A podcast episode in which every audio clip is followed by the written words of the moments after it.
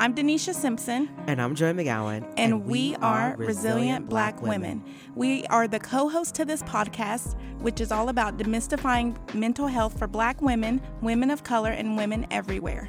Thanks for listening to the podcast today, y'all. If you like what you hear, share this episode with a friend.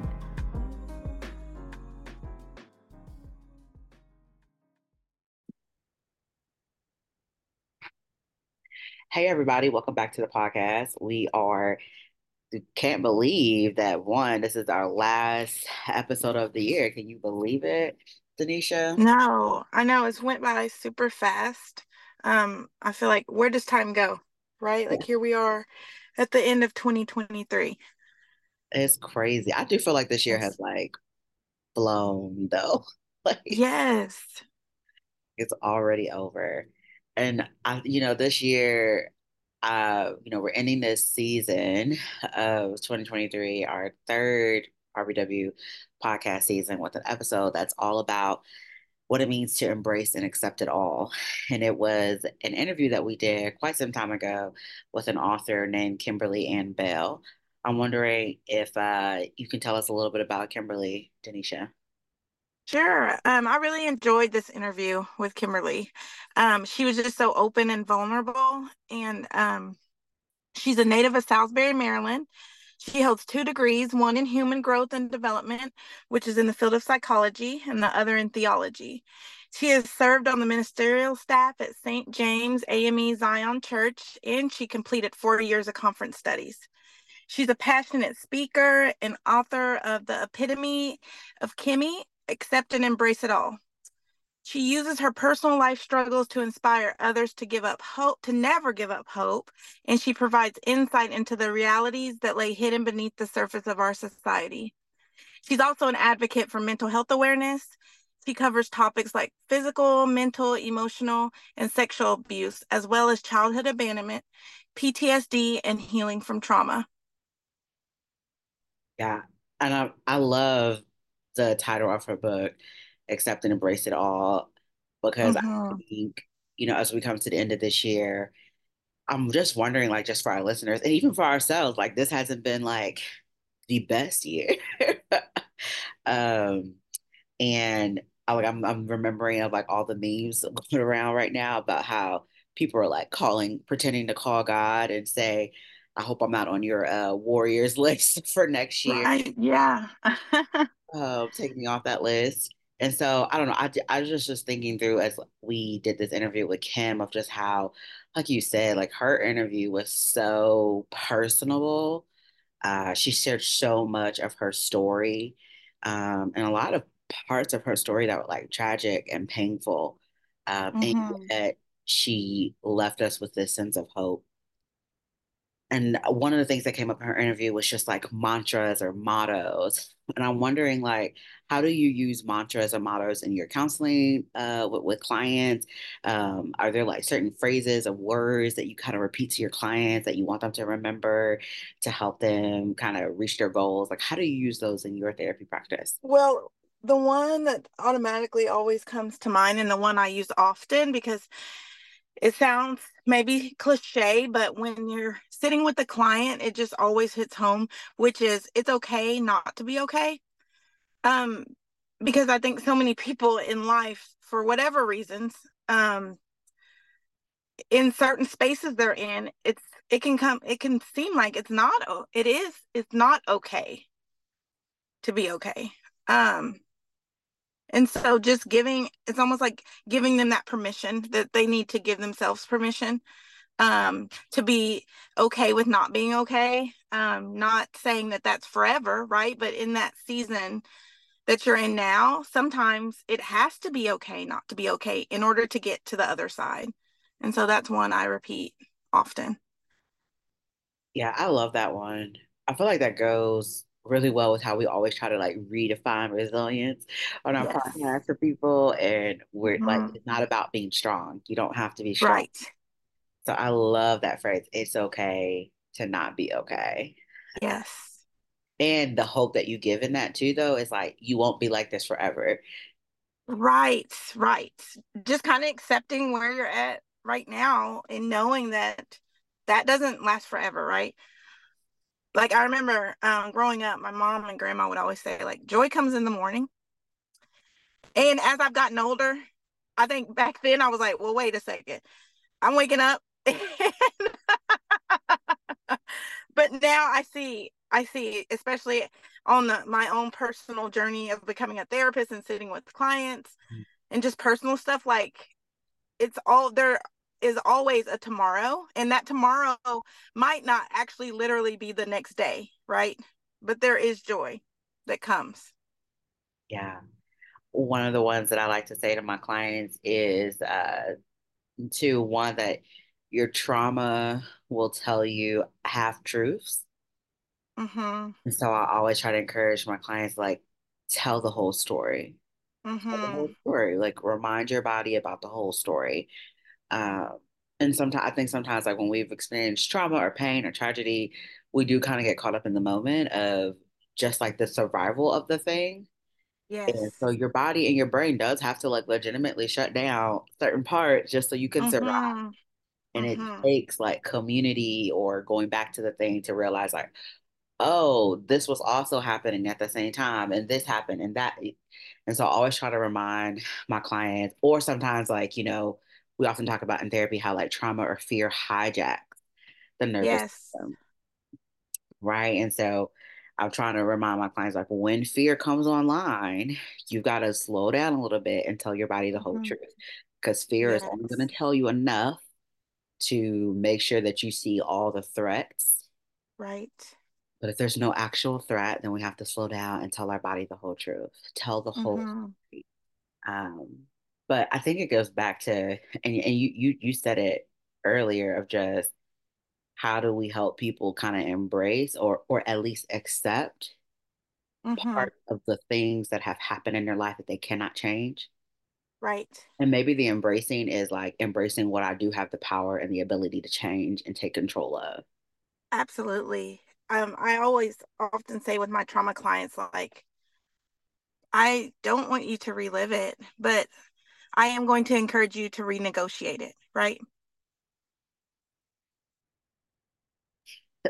Say that part one more time. That's really good. I really I don't want you to relive it, um, but I am going to encourage you to renegotiate it.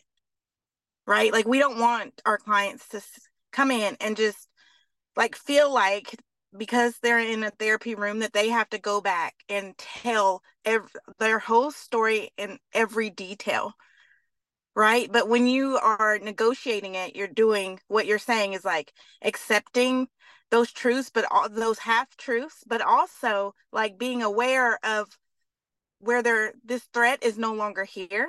This threat is no longer valid right? That's good. That's really good d. like I really like that. And I think that's a I think it's just a perfect point to remember, especially as like, you know, our listeners are getting ready to hear the story about Kimberly Bell. Um, mm-hmm. and I think that that is what shows up in her story. Like she is kind of going back and renegotiating some things about her past. Right. Yes. And she is like determined to do things differently for herself, for her her children, her daughter. You know, she talks so much about her daughter in this episode.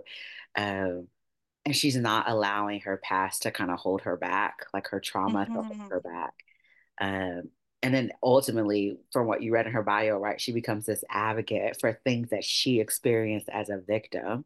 Yeah. And now she's advocating for other people to like, hey, go get go to go to therapy, mm-hmm. go, go, be involved in mental health. You don't yes. have to stay in abusive like she's advocating for people to like get the peace, get the freedom that they need. Um, and so I don't know. So I guess like as we get ready to let our listeners listening to this uh the last episode for the year, we hope that like the encouragement to y'all is um one you can renegotiate the trauma from your past, tell yourself a better story, uh, and find a way to find a way to see like what do you need to accept about mm-hmm. what has happened and then what can you embrace regarding the things that you actually do have the power to change. Mm, I love that. Yeah.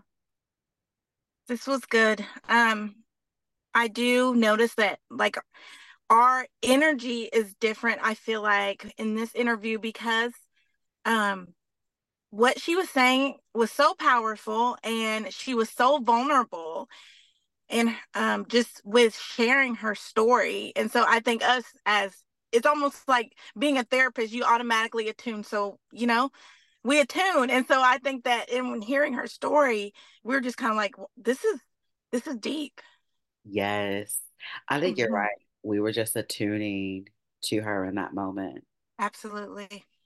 And wanting to make sure that like she felt safe enough to keep sharing and absolutely and and be present with her own story um mm-hmm. yeah and she, i don't think that she shared as a victim i think that she shared as someone who is like thriving now oh my gosh yes yes other side of that mm-hmm right and so i think that's another takeaway too like there's always more to your story um yes your trauma your abuse your pain your fear is not the whole thing. It's just one part of your mm-hmm. story. Um, and we see that in Kim. We see we see so much more that has come out of her life. Absolutely. Well, we hope you all enjoyed this episode. Hello, and welcome to our listeners. We are excited to be here today with the beautiful Miss Kimberly Bell. Um, normally, Joi and I just do a quick check in to see how we're feeling. If you don't mind joining us in that, also, if you that's something you don't feel comfortable with, feel free to just let us know and we'll keep moving. Um, so, Joi, um, how are you feeling today in this moment as we are about to interview Miss Kimberly? Yeah, I mean, um, a part of me is kind of like really curious about listening to Kimberly and being able to hear a little bit more of her story. I love when we have Black female professionals um, as guests on our podcast. And then the other part of me, I think my body is just like reeling from being sick this week and, and all the things that come with being sick. And my whole, uh, this little cold, summer cold has just like run through our whole little family. so I'm just feeling like I feel like as much as I've stayed in a bed and slept, I still don't feel like rested. And so just could tell that my body needs more sleep uh, when she's not sick to actually feel better. So I'm feeling a lot of stuff in my body right now. What about you, Dee? That makes sense because resting when you're sick is totally different from resting when you're not sick, right? Yeah. Not the same. I'm, not at all. Um, I'm feeling really excited to be here and eager to learn um, what our guest has to say and teach us and all those great things. all right, Miss Kim, did you want to jump in and tell us how how's your body doing? How you how you feeling today? Okay, so how I'm feeling today is um, in awe. As I was saying to you um, earlier, I am um, just experiencing a new season in my life. Um, I am counting down to be 50, August the 13th. So last year, and I'm going to celebrate like I'm celebrating. I'm celebrating.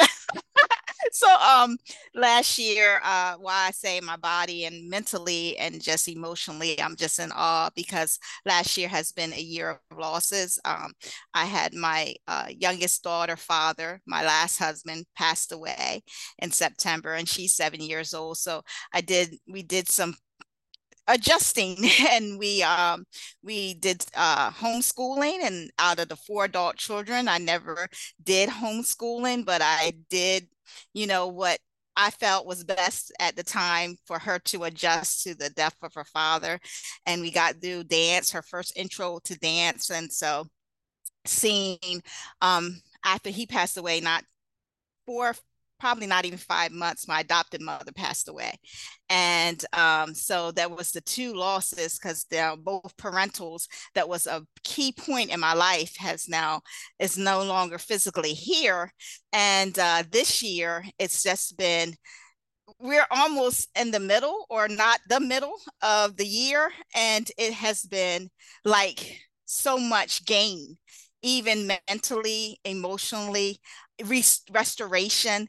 Um, me getting out of the box. I just came back from Las Vegas. I took um, Manye, which is the baby girl, on our first cruise where I was able to speak about my book and my life. So it has just been, um, and even still being um, single, um, I have been able to uh, see how God has really fulfilled me emotionally and me taking that step of putting myself first of not settling but understanding that i have i am worth and i have the capability to choose what's best for me and my daughter. So i'm in awe. I'm in awe all the way around That's awesome, man. Thank you so much, Kimberly, for just sharing so much about your story and so much about the grief and the pain yeah. that you've been living through these last yeah. few years. Yeah. Um, it sounds like you have been doing the very best thing for your daughter and her own yeah. grief. Um, yes. And making all the right decisions as her mama. Mm-hmm. So I'm glad to hear that and just glad to just get to know more about you. Uh, as we get started, I want to. This is a question that we ask all of the Black women who come on our show.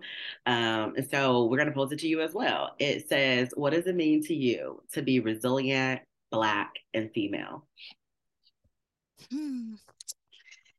Uh, what does it mean to be resilient and Black and female? Well, the resilient part, uh, it means the core of my very essence uh, resilient because I believe that resiliency is still nonstop and and us females and on our creation it's up to us to choose to keep keep being resilient and uh, keep it keep it coming. So um, because life does happen Ch- changes is going to happen challenges is going to happen. So uh, that part, that's what that means to me. And being Black is everything because of my ancestors and because of my root, you know. And I'm so proud to to be a Black woman, to um, really be able to speak bold and confident of the taboos when it comes to us Black women. And to not only that, but to support us together as a whole and be able to collaborate and lean on one another for the time that we are we are in today. Um, female as a woman, and that also means uh, everything to me because uh, my mind shifts back to my first child was at 15, and I remember one of the pivotal points in my life and that carried on to how I celebrate. Like I don't celebrate like I'm crazy when it comes to birthdays, is because I did not get that 16th birthday because I was pregnant, and that was whew, and it was told because I got pregnant. Now all birthday uh, um, celebrations go to my baby, and so besides that, I remember very vivid. Uh, being so upset that I had got myself in this position and not knowing what to do with myself. And my adopted mother said, which she only said and did what her generation generation at that time would do. And she said, uh, you know you're a woman now. And so from that point, it pivoted my life, even at 15, knowing that I was this small, very petite, long hair, brown little girl in mind and in body was going to try to do whatever I had to do because I was told I was a woman. So that's so pro- profound to me because I remember years trying to rush and trying to be that woman until God had to heal me in a lot of places and let me know I wasn't responsible for the things that I had to go through because I only was going through what I was told that I had to be. That I, you know, yeah. Yeah. No, I mean, I love it. Resilient is at your core. Being a Black woman is the part of like learning how to lean on other black women and other people right. in your life and even your sense of like identity as a woman has been right. transformed and changed and even challenged in some ways of like yeah. hey maybe these concepts uh, this this pressure that was put on me is not yeah. something that has to stay on me and not have to stay right right we get to redefine what it means to be female and black and resilient. Yes. And I feel like that's very much the same of what Denisha and I are trying to do. I think oftentimes when we hear people talk about the strong black woman or people talk about even sometimes resilience, um, mm-hmm. they feel like the uh, the idea of resilience and strength and, and being mm-hmm. strong is exhausting. And I feel like Denisha and I are always trying to like redefine the term of resilience, of not just um, getting back up and uh, being alone. But the research would say that the most resilient people are the most connected, are the people who are mm-hmm. the most grounded, are the people who know that they have people, places, and things connected to them, right? Mm-hmm. Like I love your your point about being black. It's like I don't have to lean on me. It's not just up to me. It's it's all these other people and, and it sounds like mm-hmm. your faith has been a very important part of your resiliency thank you so much yes. for sharing no problem great question i love that i've never been asked that one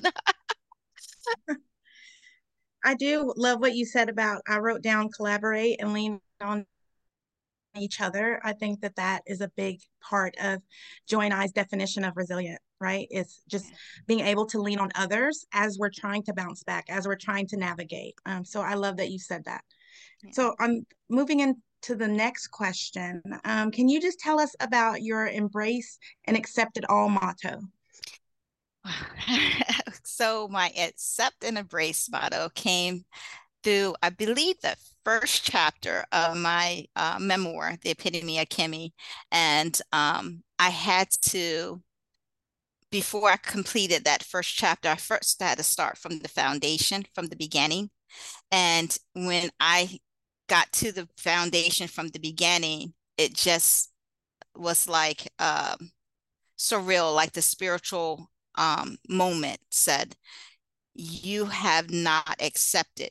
You have to accept first that this has happened. In my mind, I knew it happened, but I wasn't accepting the whole core of that it happened and it was sad.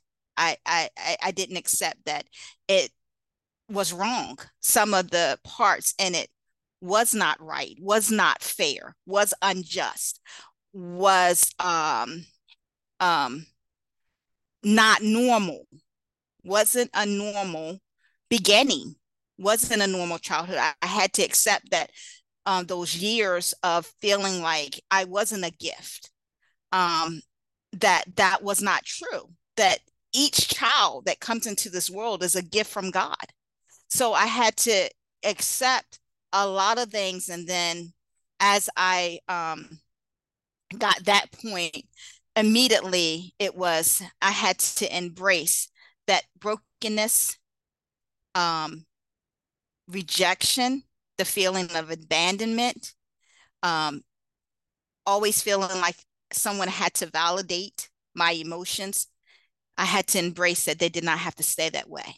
It was up to me to choose how I wanted my life to be and to embrace that I was not responsible for what people did to me, but I am responsible how I respond and how I live. Okay, I want to slow you down really quick. That's so good it's so good. Like you see Denisha is shaking her head, like yeah, because mm-hmm, mm-hmm. these are phrases and um, language that we work really hard to communicate mm-hmm. with our own clients, and so yeah, this your your life motto, uh, embrace and accept it all. I'm like, wow, like this is a hard thing yeah. to do. Yeah, and I and uh, yeah, exactly. And it wasn't throughout my life. It was like it bits and pieces like I could accept that I quit school. Okay, that was, yeah. I knew why I quit school. I quit school. I came home. I said to my mom and dad, which they were in an older generation. I said, and uh, you know, going back to school, having a baby back in the 70s, that was not uh, heard of like it is now, you know. And I said, I, you know, I didn't want to you know tell them everything that was going on going on with the teachers with the looks with the friends that didn't want to be around me anymore because i had this baby and everything and i said to her i said i decided i'm not going back this was in 11th grade i said i decided i'm going to get a job and i'm going to work so it, the accept and embrace it really made me really compile everything and said no you throughout your life you've been comfortable to accept bits and pieces of your life, but I need you to accept and embrace it all, everything. Yeah. So that was, yeah. yeah. Hey, thanks for listening to the podcast today. We're going to take a quick break and we'll be right back.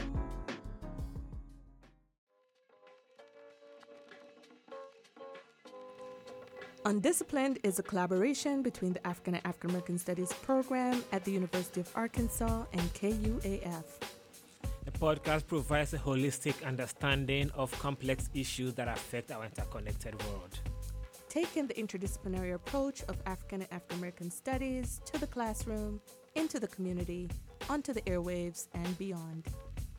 I am your host, Dr. Caree Banton, and for this fifth season, I have a new co host, Nenebe Tony. The podcast is produced by Leah Grant. And is available every Wednesday at kuaf.com, Spotify, or wherever you listen to podcasts. Follow the African and African American Studies program and the Undisciplined podcast on Instagram at UARK underscore AAST or visit KUAF.com to listen to all episodes. Welcome back, y'all tell us like what or who has been the most influential thing in your life that has like significantly changed your life. You mentioned a little bit maybe maybe it's your daughter maybe it was having your daughter. I'm wondering if there's anything anyone else that you feel like has truly changed your life? Um i would say you know my adoptive father um he was always the mediator of the family and he was like you know how some people have grandparents or they have that person that bring the family together or would say you know speak the truth but speak the truth in the way that it was heard you know so and he was the one that used to say to me and i would hear him pray he would model the god that he said that loved me more than he loved me and I didn't think it was possible, I would model him praying to this God.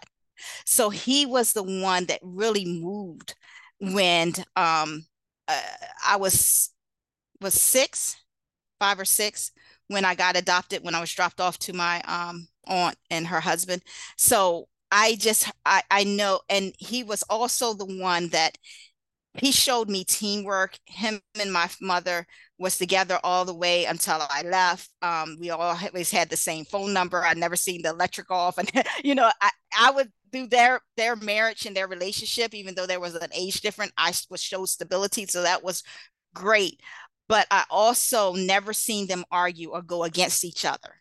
And I remember a time that was just so vivid that helped me smile and give the world a smile, it was because of him.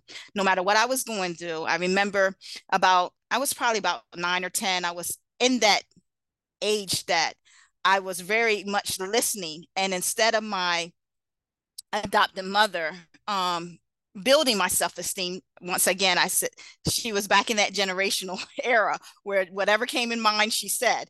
And uh, she was just making light of it, but she was talking about um, you know my my features and my complexion and she said um yeah you got the lips and the nigger nose but you'll be okay we love you you're still you know and i was crushed when i tell you joe i mean you could just see i and i grew up and I model and I even my my even my biological one um my biological mother I thought she was one of the prettiest women in the world. I idled up until I was, you know, dropped off. Um, and I just didn't understand where her sadness came from. But as far as beauty, that was like the first woman that I thought was one of the most beautiful women in the world. And um, getting back to when um, she had said that, my dad, my adopted dad, seen how I started acting and he he didn't let a week go by. I just remember him pulling me over and telling me, he said, Kimmy, he said, come here. And I said, yes, sir. You know, and he said, um, you're not smiling. He said, listen to your dear old dad. He said, the world needs your smile. He said, now he never said He never straightened her out. He never put her in her place. He heard exactly what she said to me. But what he said to me gave me life. And he's and I looked at him and I said, "Huh?" He said, "Yeah." He said, "You're hiding your smile." He said, "I need you to know this. Always smile. Give that world that beautiful smile that you have because the world needs it. You understand me?" And that was it. So, yeah.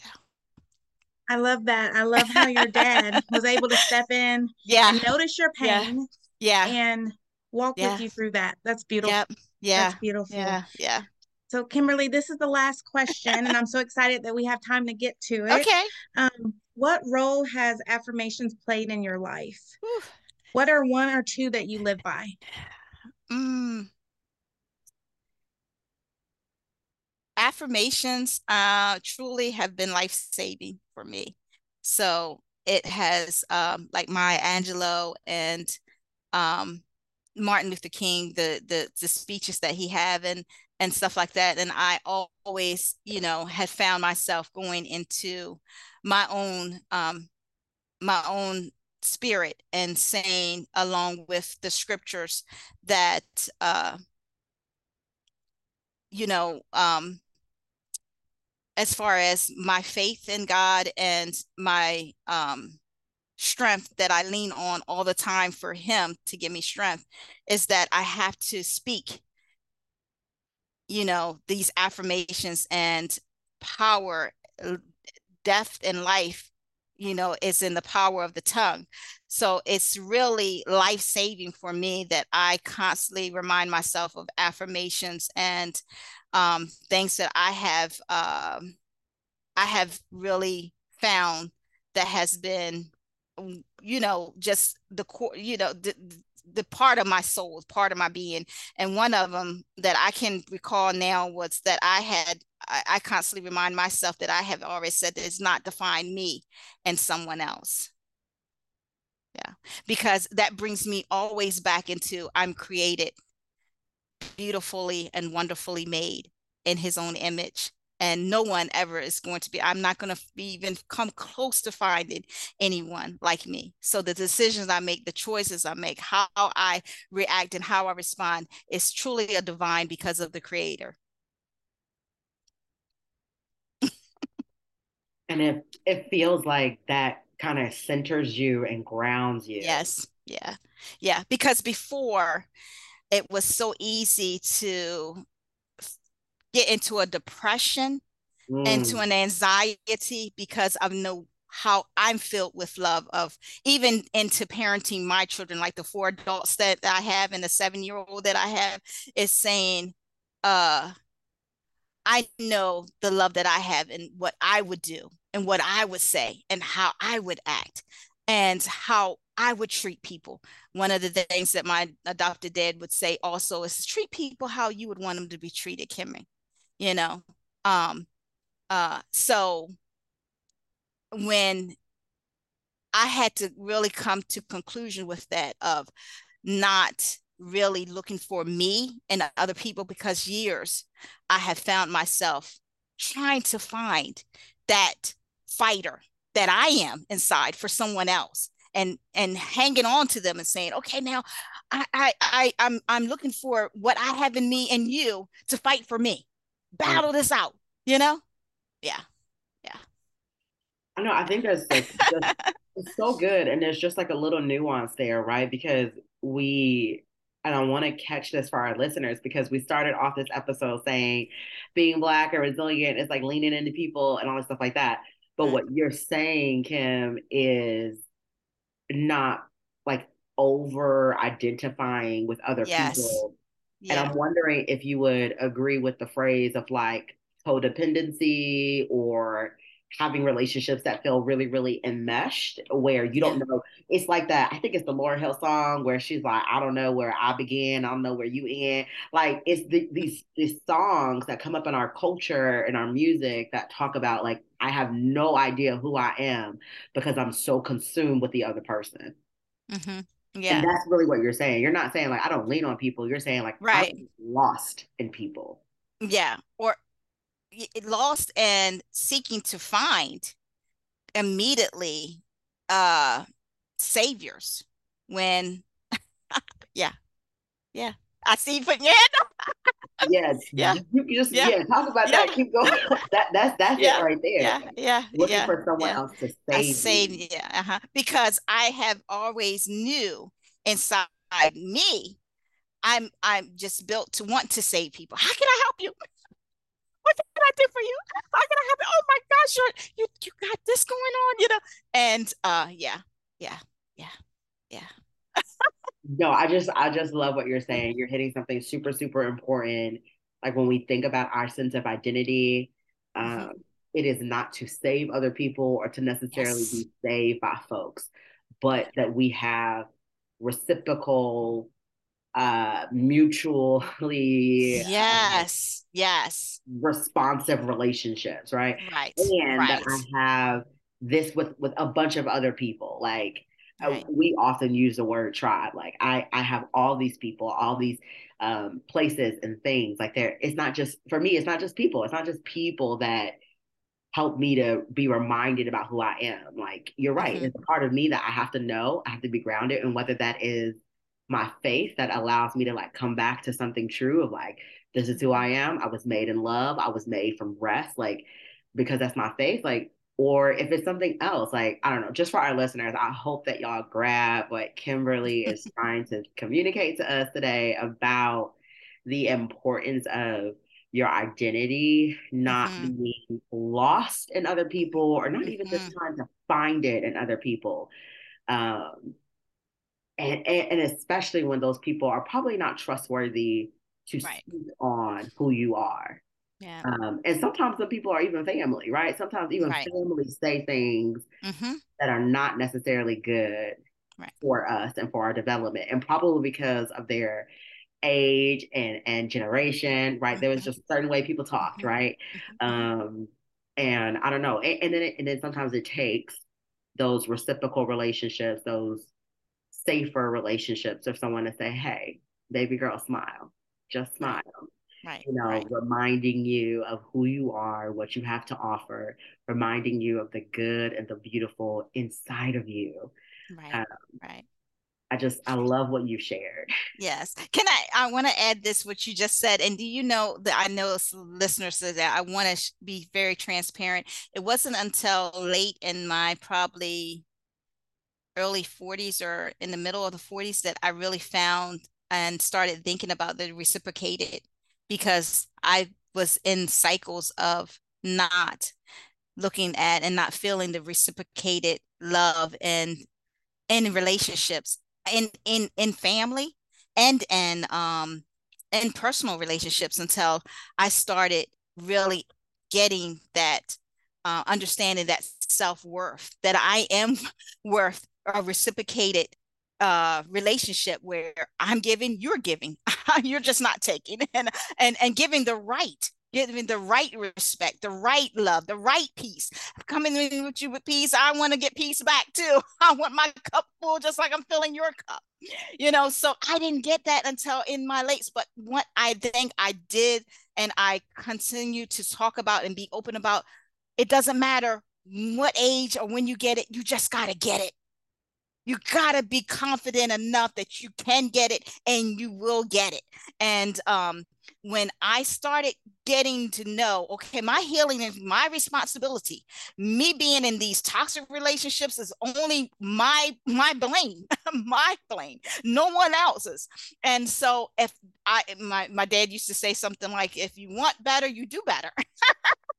And so I said, you know, I have to do better and trust in God. And first I went into really my prayer mode and understanding, like I said, from the foundation that I was a gift, all the way back to that far as the little baby that I felt that was rejected by both parents, and then also loving me. Mm. I found this core to say, you know what, and it's been so overwhelming when I, I, me and baby girl will go all over, and when you find that missing point of uh, peace in your life of just loving you unconditionally loving you loving you like no other person whether nobody else love you whether your baby your child your husband your not nobody that doesn't matter you love you when you get that you attract that right love And uh, that's what I found. I found once I got that loving me unconditionally and wanting the best for me and knowing that I'm worth that same love that I'm giving me. Oh my gosh. It was like a, I was like, oh, it's a new world. Mm-hmm. yeah. Man, Yeah. I hate to stop our conversation, but I want us to end this episode a little differently than what we normally do. I would just, I know affirmations are your thing. And so I would love for each of us to just say, what's the one, two word, one phrase of the affirmation you want your, our listeners to remember today? Um, Kim, if we can start with you, and then Denisha, you go next, and I'll end. And then that will be how we kind of say goodbye. Is that good? So, Kim, what is your affirmation that you want people to remember? Give you the best gift of you.